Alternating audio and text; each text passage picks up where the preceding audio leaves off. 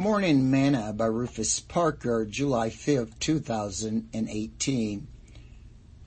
And ye know that he was manifest to take away our sins. And in him is no sin. Whosoever abideth in him sinneth not. Whosoever sinneth have not seen him, neither know him. Little children, let no man deceive you. He that doeth righteousness is righteous, even as he is righteous. He that committed sin is of the devil, for the devil sinned from the beginning. For this purpose the Son of God was manifested, that he might destroy the works of the devil.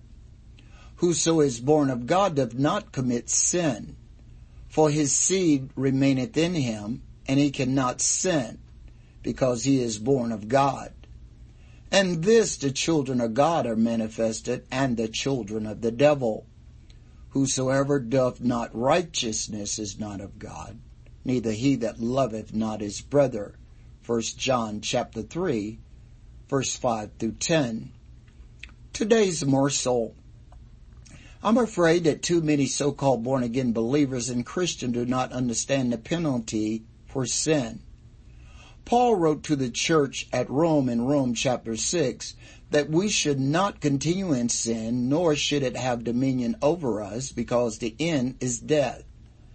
Somewhere we must get control over sin and not allow it to control us. Sin is quite simple, just doing wrong, plain and simple.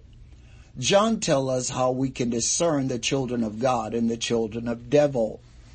He wrote and this the children of God are manifested and the children of the devil. Whosoever doeth not righteousness is not of God, neither he that loveth not his brother. Even Jesus told the religious leaders that they were of their father the devil. John 8:44.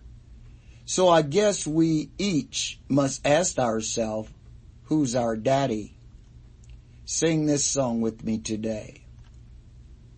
Since the Savior found me, took away my sin, I have known the joy of having peace within.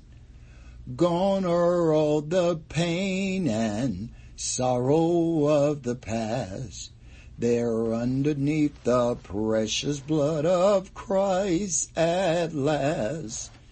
Saved, saved, saved I'm happy on my way. Saved, saved, saved. I love him more each day. Saved, saved, saved.